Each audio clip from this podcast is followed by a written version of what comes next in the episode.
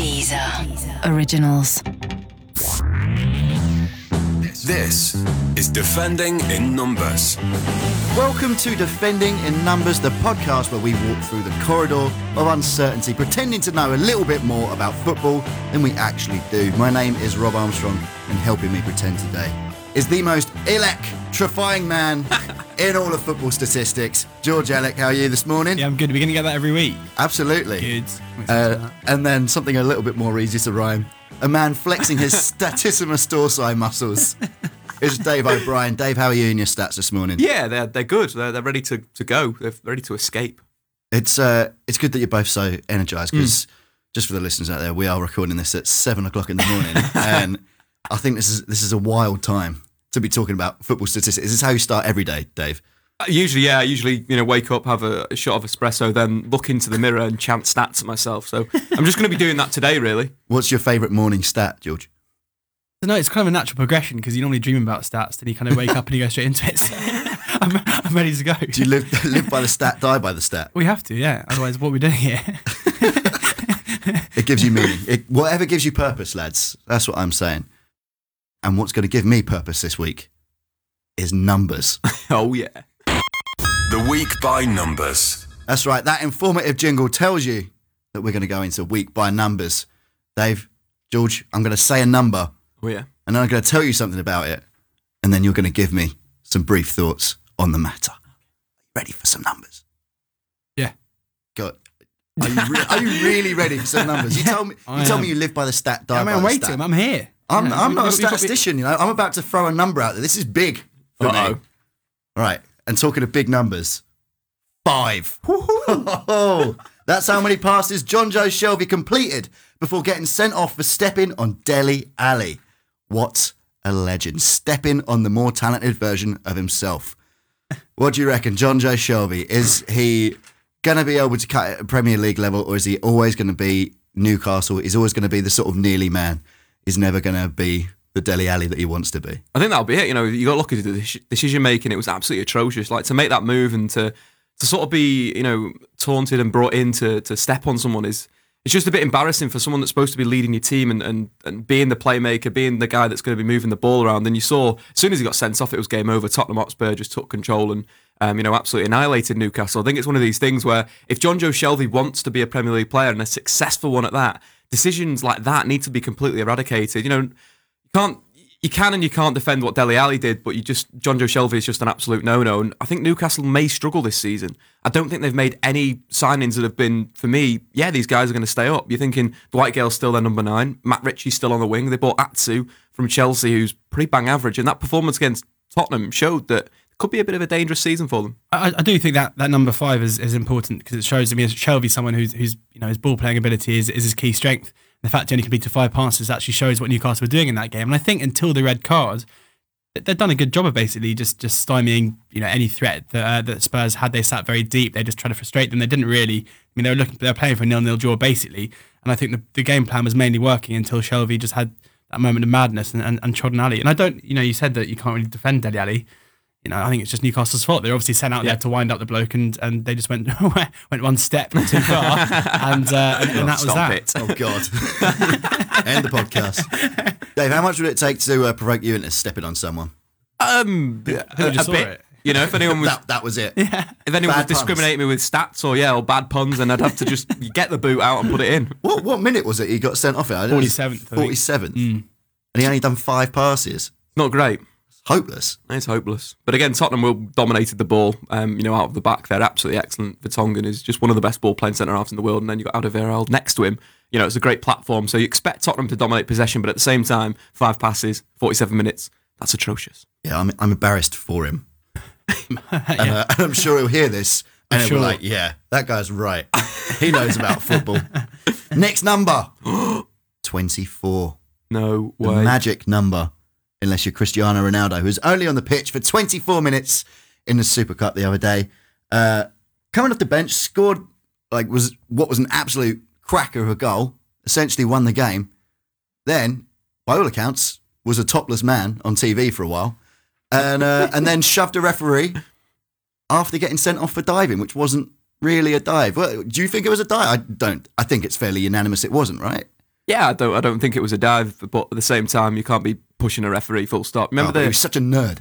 it's one of these things where it's like the sports jock bullying someone, which is just not what we want in our, um, you know, in football or in our culture. It's just an interesting one. It reminds me of the Wayne Rooney situation where he clapped at a official in the Champions League against Villarreal and got sent off and got a similar like two to three game ban.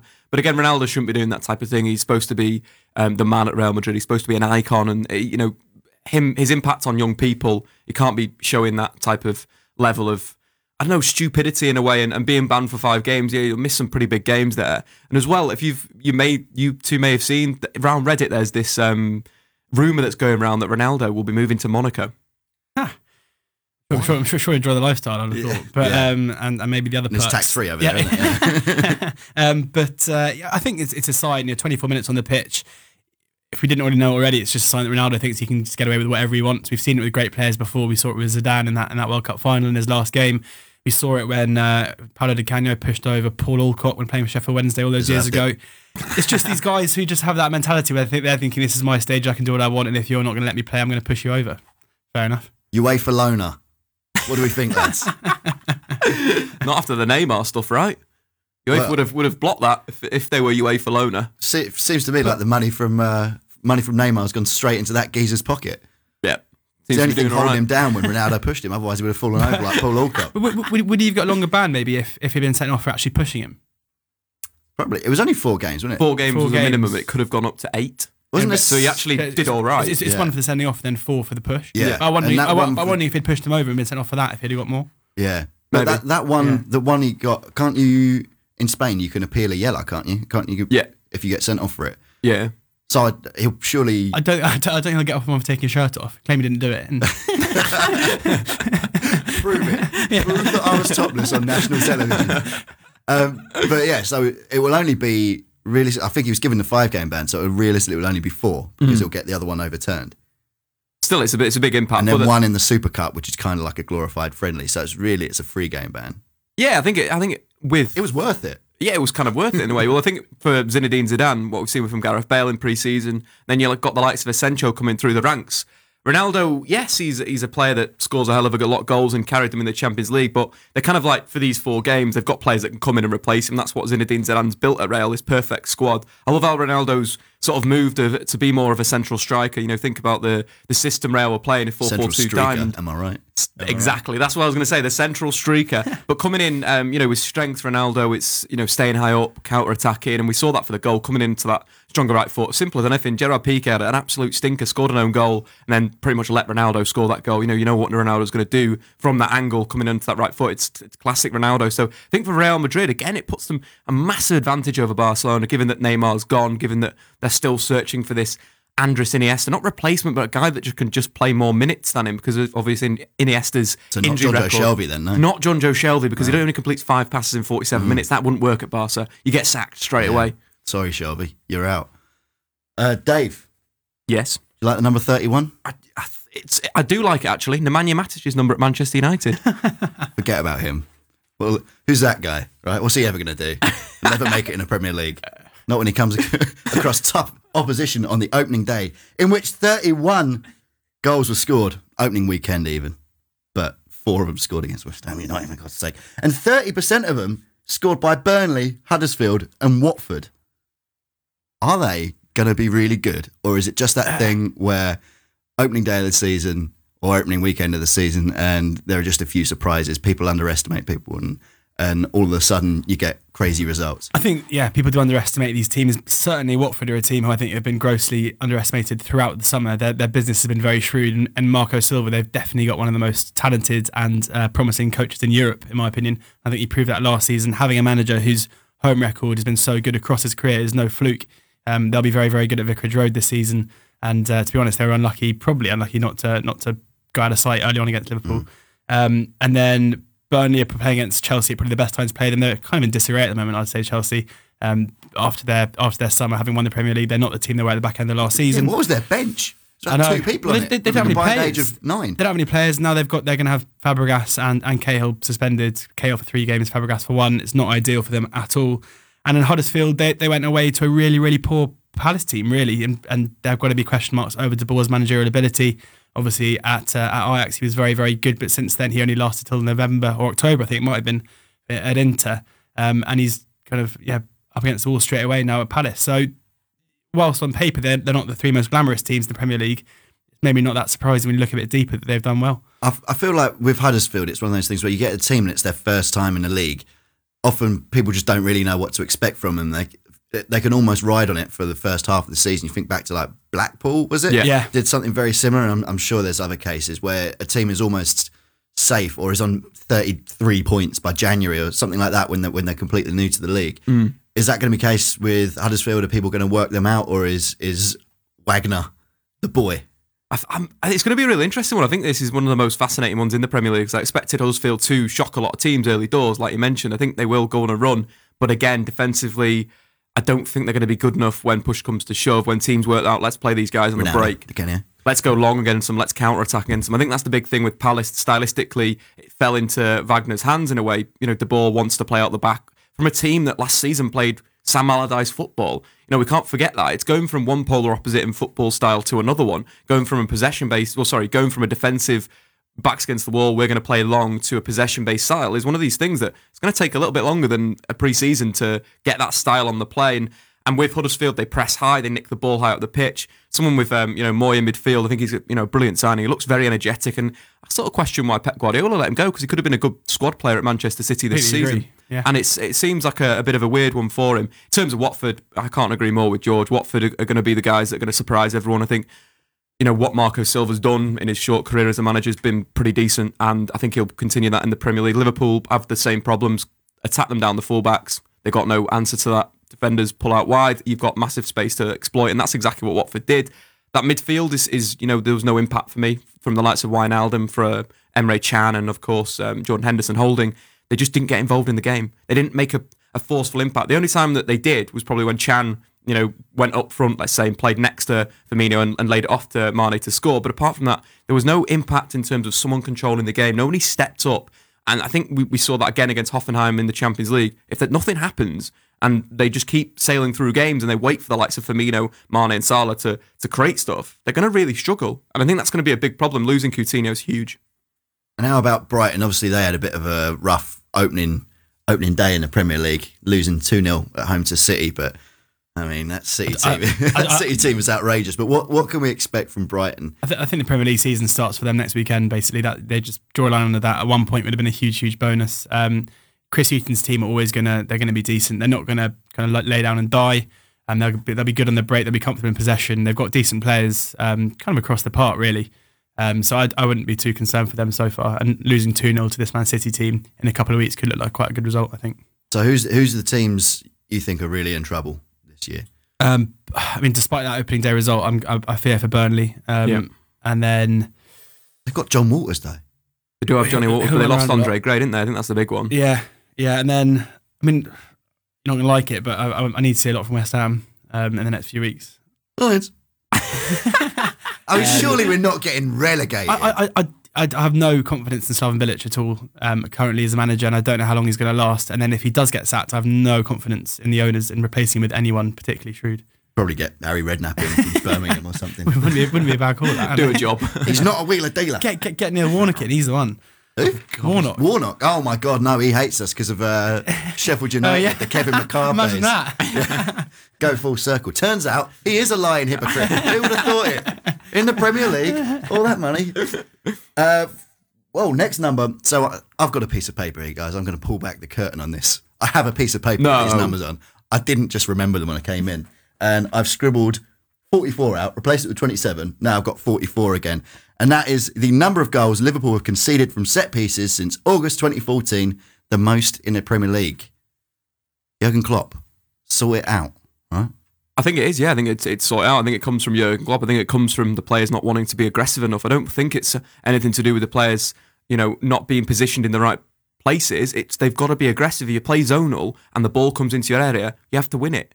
And that's the thing we saw Um, you know, Wijnaldum with that terrible uh, header for the third goal. You've just got to get that out. It's basic defending. I don't think. I think the problem that with zonal marking that it gets, it gets this bad knock because in England we don't do it well at all. You, you play the same thing for let's say Juve or for another Italian or Spanish team, and it works perfectly. But it's that aggression that you need. If you know the ball comes into your zone, like Firmino for I think it was the first goal, the ball comes into your zone, you've got to win it. That's how it goes down to. It goes down to responsibility of a breakdown of an area of the penalty area that you've got to own. And if you don't have that mentality that I'm going to go in there and win every single ball, you're not going to, you know, you're going to struggle and you should go back to a man orientated system with maybe a guy on one of the posts or, you know, zonal and man is what I'd probably prefer. But again, I don't think it's wrong with the system. It's the players aren't doing what they should be doing. I I also think it's a, a, a huge shortcoming of the fact they don't really play the striker. We've seen many, many times in the Premier League and, and across Europe how how you know strikers target men are, are they're born to be aggressive in the box to get their head on the ball. And we've seen the likes of Jogba and Costa particularly been hugely, hugely helpful to their, to their team defensively for set pieces. And the fact that Liverpool rarely set up with a striker, when they do, it's it's Sturridge or Origi, neither of whom are really that you know that kind of strong, aggressive striker that you're looking for. That's that's a huge you know, they're lacking in that area. And if you look at their fullbacks as well, whether it's Clyne, whether it's Milner, whether it's Moreno, these aren't guys who are going to win the ball in the air. Hmm. So when you're setting up for a set piece, you've basically got Matip, Lovren, and possibly Can. You've got three guys who who are going to be in any way dominant in the air. Wijnaldum won't do it. Henderson won't do it. They don't have the personnel. So for that reason, it's not surprising they're being beaten consistently. If I was a, you know, six foot four striker, you know, if I was, if I was an Okaka basically who, who scored the first goal on, on the weekend against them, you'd be fancying your chances every time the ball gets in the box. Other than a quality song, what does uh, Wijnaldum bring to that team? Old Wijnaldum. Goals at home, that's it, right? Bit of energy. Bit of energy. Is You, that you it? can run. Well, I don't think Henderson or Can are particularly good athletes, and he is. Yeah. um, and he's tidy on the ball. But he's, I mean, he's someone who, he's, he's someone who'd be useful if, if they were firing. He'd be useful to having the team to knit it all together. He's not going to drag them out of any of any hole.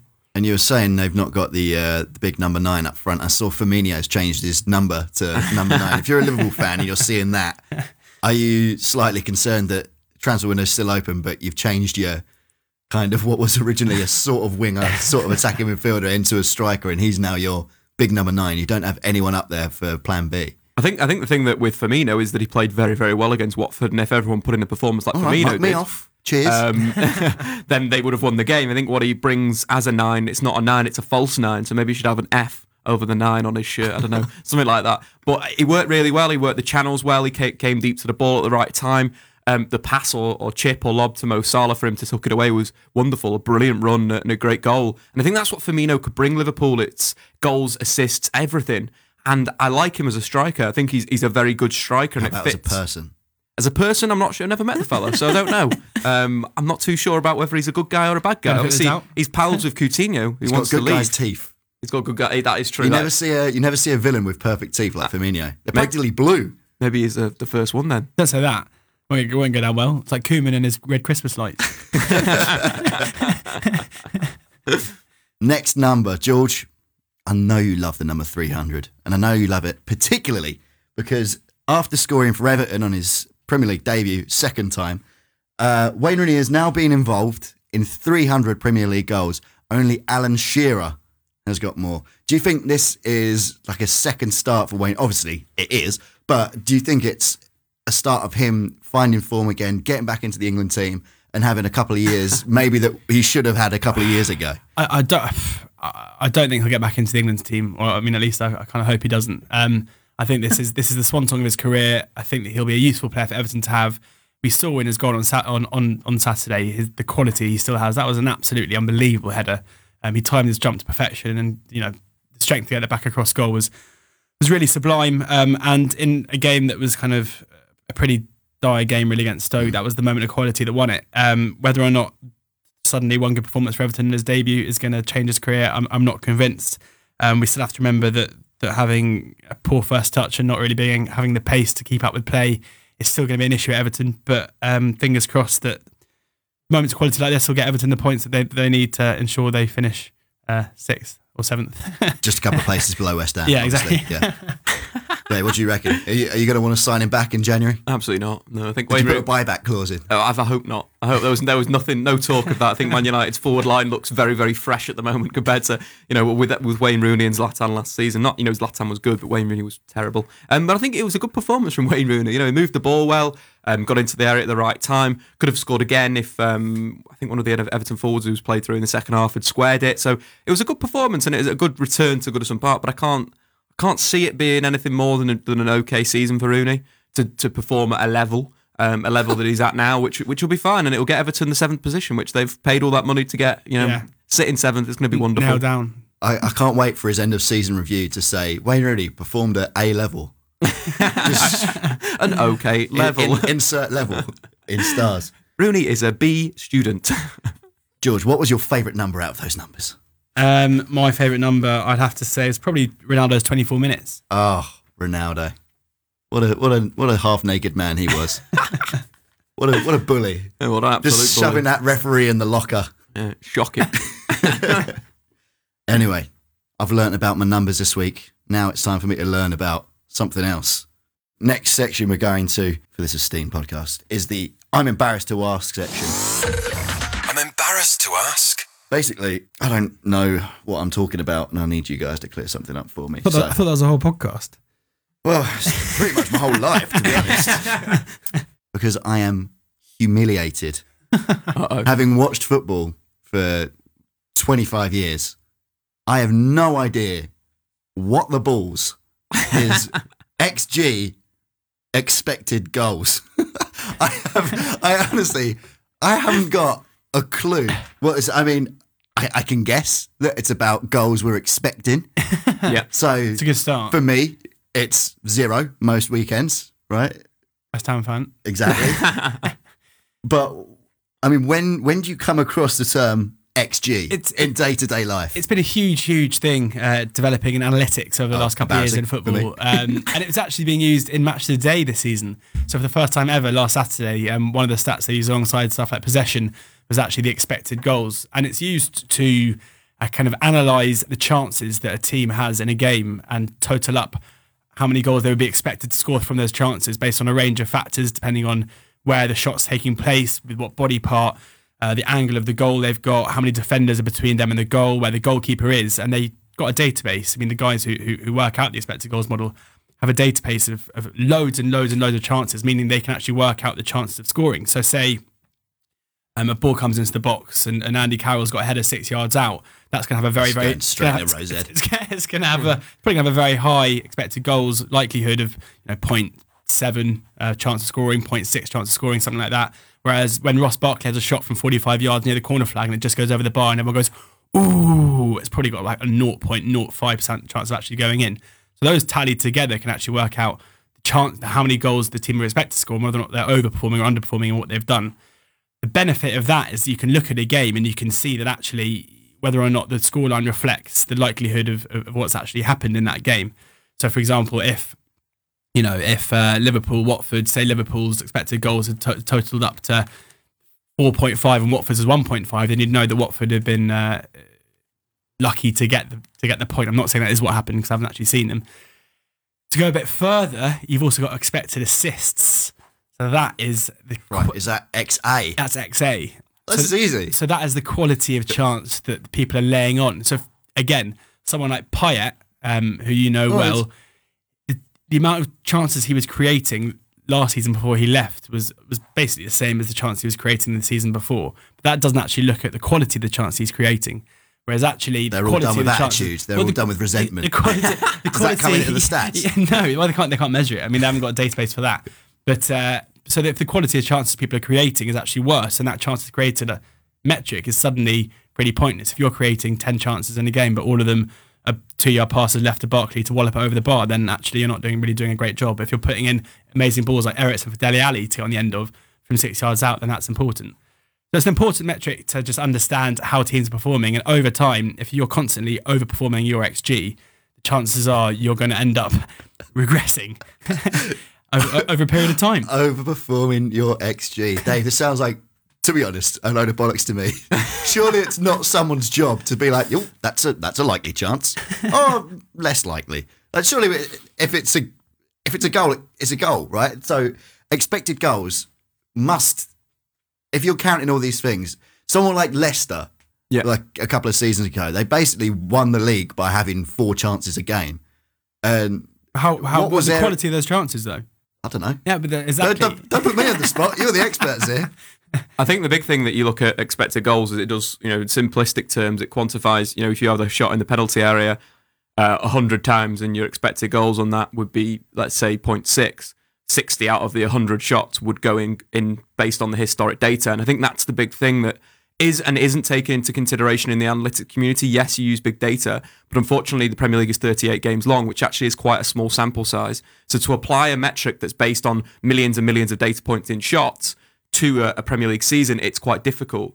You know, you'd probably want to go down the line of using Bayesian theory to actually properly build an expected What? goals model. Bayesian theory. Bayesian theory is like basing um, your, it's building a, a model that you can predict the future in a way a stat. Based on having like a, a mean or a, or a variance of a, of a certain nature. This is probably far too complicated. So it's basically you're predicting the future by um, an average of one of the players, let's say. So a player's goal scorer is going to score 10 goals in a season on average. You're basing that to apply to that, and then obviously you're predicting the future. The expected goals thing, I think it's an excellent model. I think it's good to quantify teams that overperform. For example, Nice under Lucien Favre. Lucien Favre for his entire career, be it at Borussia, Mönchengladbach or Nice, has, has always outperformed his expected goals. But if you watch Lucien Favre, you know that his teams are excellent on the ball. They're really good footballing sides. So expected goals is just another metric, another one that will give you something and, and tell you something about it. But for me, it's there's things before you know you, you could say this expected goals model is, is perfect. There's things that aren't being quantified. For example, that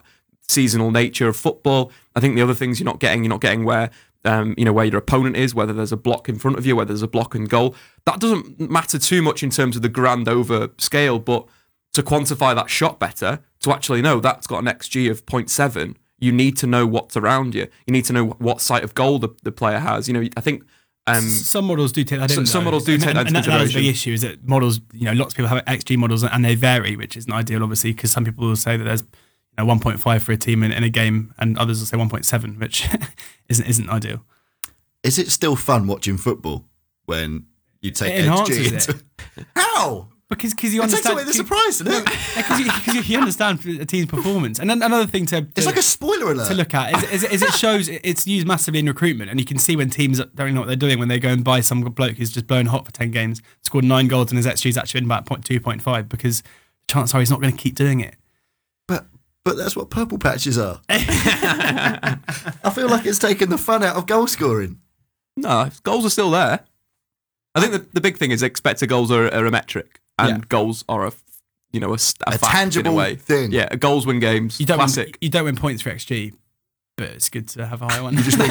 you just win kudos. Yeah, kudos from the community. I mean, I sort I sort of know what XG is. It's it's what it says it is, but it's ludicrously complicated to get there. XA is even worse. It's something. It's, you, you. I think you'll find it more and more useful as it comes more into kind of general coverage. I think. As, as it comes into the mainstream. But Am I going to basically, find it basically useful it's, in my day to way, day life? way, way more um, uh, enlightening as to what's happening in the game than shots taken or possession. But then again, if you quantify where that shot's been taken, you can see. You can have a good, for example, if That- Rob's that- watching the game and his team West Ham have taken I do. five shots from outside the penalty area, oh, your XG is going to be low, right? yeah, of course. if they have in the second that's first half let's say in the second half if they have five shots within the area the xg is going to be high so that's to look at it in simplistic terms it's just you know the quality of a shot in a penalty area you're more likely to score outside the penalty area less likely to score and that's what xg is as a metric it just tells you where your shots are how likely are the well based on history how many times did the ball go into the back of the net from that position Dave, you've used an example that requires West Ham to have five shots. As far as I'm to, you- you're talking nonsense. You're talking nonsense. So that's a term that I don't know. Now I'm going to get you both to tell me about a player I don't know. Could there even be such a thing? Who's this fella? How many times a day do you think you ask yourself that? Uh, how many times a day do you think you just like walk down the road and you're like, who's this fella? Who's that? Yeah, like, quite a lot. pretty much generally in day to day life. I don't know if I actually asked myself that question. I think I just think to myself, I don't know who he is. Do you think in in sentences, or do you think you thinking is just kind of done? You just come to the conclusion. Your conclusion. thinking is just done. thinking is. Mine- do- mine's do you just think- do you- numbers. Do you think your thinking is done? What is just don't think anymore? no, but like, do you think you just come up with with your conclusion? It's This is this is for the defending uh, the defending philosophy podcast. I, I think this is next week's. I'm embarrassed. With- I'm embarrassed to ask. Just- I'm embarrassed to ask because you're thinking done. It's like Rob Armstrong is my thinking done. You can see it in A level textbooks for years. Uh, so who is this fella, right? is is Jean Michel Seri's thinking just done? Gene. Jean, Uh, Billy Jean, Jean. All right, John, John Michael Seri plays for plays for Nice. Apparently, Mm. this is the guy that uh, Liverpool are looking at because Naby Keita won't come, right? Or Keita. Yeah. What what's his deal? Is his thinking just done? decent. Nah, he's done. He's done on the ball. He knows what he's doing on the ball for sure. Um, he's completed more passes than a Nice player um, last season in Liga. He's really important to Lucien Favre's style of football. Favre likes to play short passing out of the back, and he's the guy that's sort of running it in midfield. He, technically very gifted. Seems to be able to, uh, you know, spot an opportunity and go and take that. He's one of those central midfielders that, that would be comfortable playing left wing, right wing, attacking midfield, but also central midfield. It gets such quality and, and defensive midfield. I think he's similarly to Naby Keita, how he's quite an all-round midfielder. He can do it all. Why Liverpool want him so much is because he can attack, he can defend, he can do pretty much everything on a football pitch. Seri's quite similar to that in a way, where he's an all-round, complete midfielder, and I think that's why the likes of Barcelona, that's why the likes of Liverpool are looking at him because he's just so hot at every part of his game, and we're sort of seeing that that the evolution of football in a way is to become a player that can play anywhere, anytime. You know, think about the sort of Dutch team from um, '74 in the World Cup where it was James all fluid. Collins as well. James Collins as well would be perfect in terms of a centre half that come out into defensive midfield and, and boss the show with the ball at his feet. But I think it's one of these things where football is evolving for players that are so dynamic and so good at everything that they could play in multiple positions and then switch positions. I think that's potentially where it could go. You know, imagine a fullback switching with a defensive midfielder. That's can't, where I kind of see I it. can't That's imagine what's going to happen next. I, do you, this just makes no sense to me. Yeah, I mean, he, yeah, unlike Keita, the, the one thing that the reason I think Keita was such a uh, exciting prospect for Liverpool fans was just his transition from defence into attack. He could get the ball and basically just drive from deep. And Seri's much more of a kind of a, a passer, I'd say, Loser. more of a, uh, a creative player. And y- you wonder if you know he wouldn't necessarily add that extra dimension to Liverpool that Keita would have done. He'd, he'd definitely be you know an upgrade on what they've already got. Um, you know, seven goals last season in league, uh, nine assists, seventy three chances created. That just shows that he's a bloke who, on the ball when his foot's on it, he he can do stuff with it. Um, my one other concern is that he's he's basically so far, you know, he's in his mid twenties. He's had one one decent season under Lucien Favre um, when he came into Nice, and you've got to wonder whether or not he is a player who's got a system set up to suit him at the moment. He's got a manager who's getting the best out of him, and whether or not he would, once moving on, if he'd regain that form, if he'd go back to the player he was before. Um, but having said that, he does look like one of the kind of available, um, if he is available, one of the most ava- available best options that clubs have got in centre midfield. He is versatile, as Dave said, so it makes sense. And he's yeah, he's, he looks he looks class. He, you're saying about fullback and midfield, and then you're you're expressing concerns. He sounds like an exotic James Milner to me. In fact, he's even got like a bit of a a boring name if you take away the Seri bit. Like in France, is his name just John Michael? John Michael Seri, Jean, Jean Michel. It could be. French James Milner. Is that what he is? Is he is he James Milner with a big price tag and in his mid twenties? No, I think he's um, better on the ball than James Milner. James Milner's a decent player, but um, if you you know if Liverpool were to to acquire the, the Ivorian international, they'd be getting a great player, and that's why Barca are, are you know sniffing around as well because he has he's that he's. Ivorian, not French. How embarrassing! But I think yeah, it's it's one of these things where Liverpool have got to look at their midfield. What we spoke about earlier on, it's very similar. Can is the same player to Wijnaldum, who's the same player to Jordan Henderson. They get that mix in there. Um, you know, they've got a playmaker in there that can actually control the tempo of a game, and that's what they've been lacking.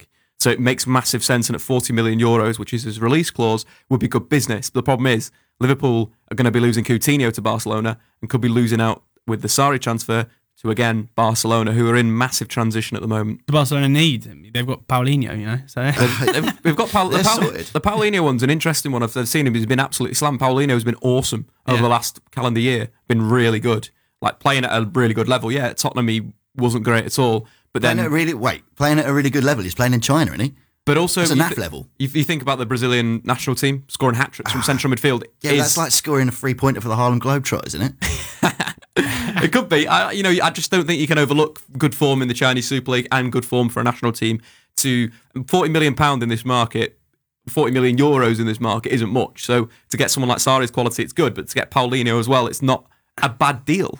it's also amusing to see the British public thinking that they can judge uh, Paulinho signing based on two seasons at Spurs better than the Real Madrid, sorry, better than the Barcelona recruitment team. Yeah, Um, interesting. because I think that they probably have a have a fair idea of what of what they're getting themselves in for.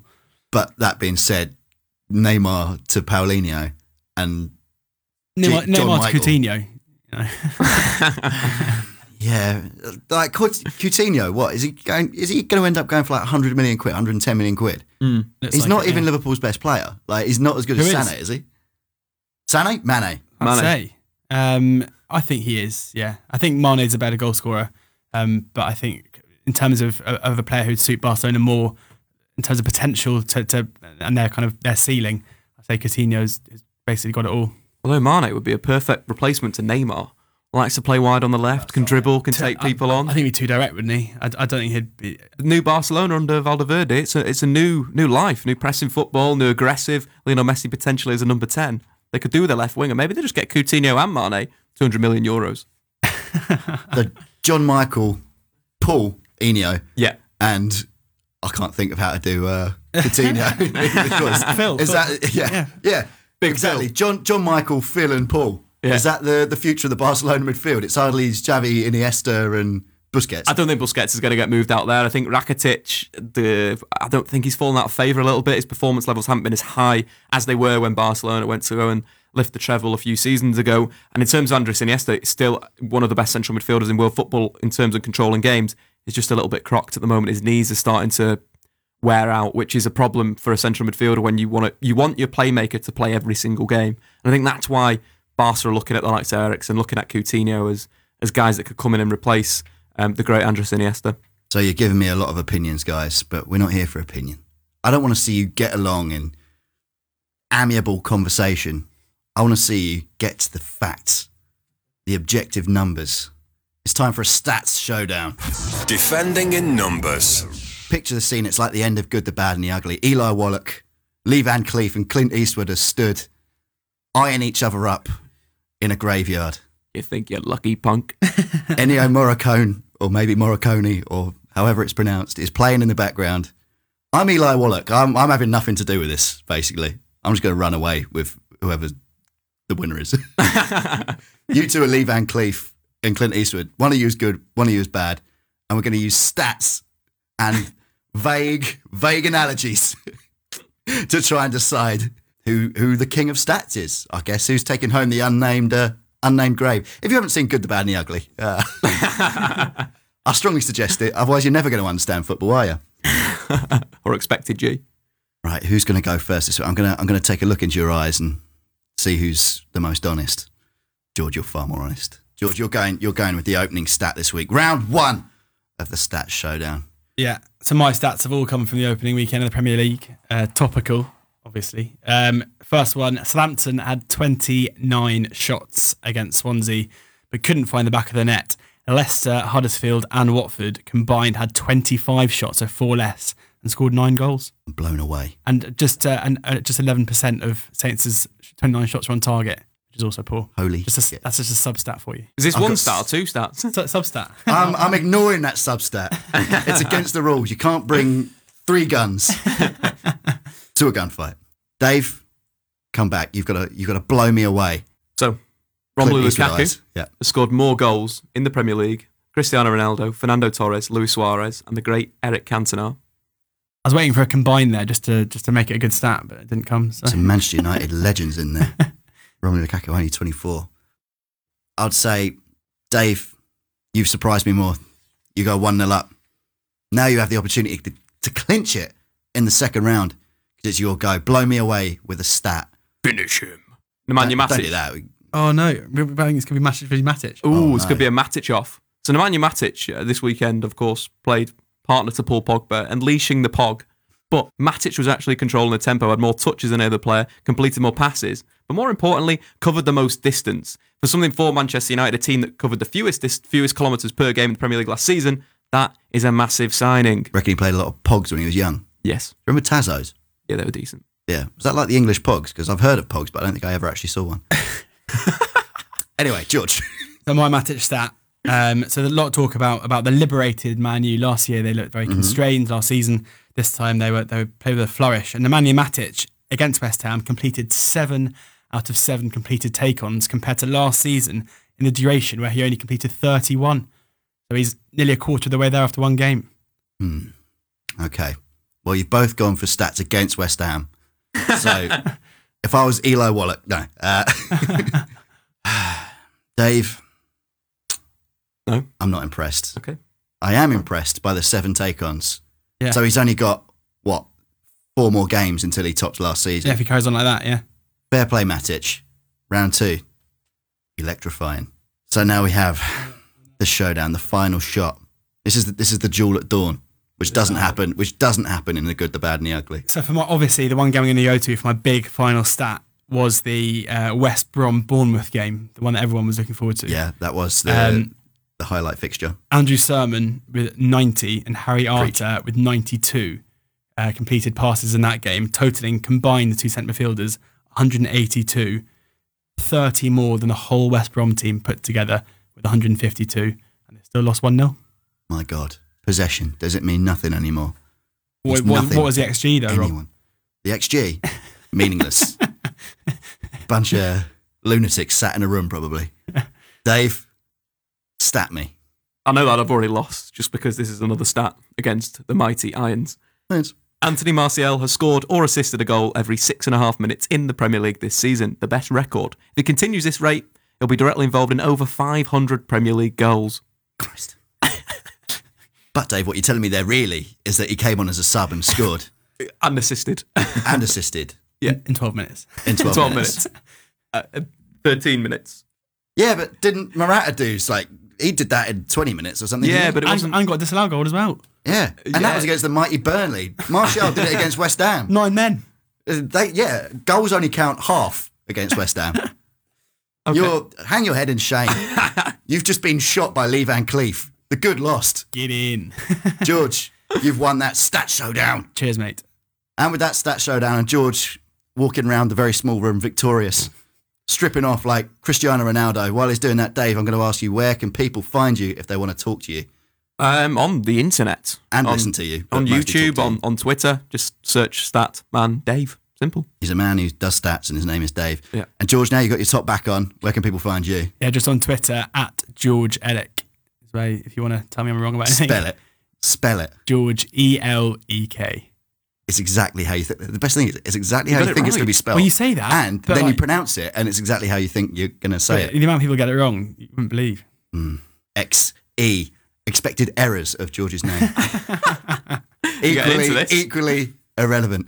And you can follow me at Rob Armstrong underscore WH or go to the Football Republic on YouTube. And every now and again, I talk on there as well. But that's all for Defending in Numbers this week. But there's always a next week, Dave.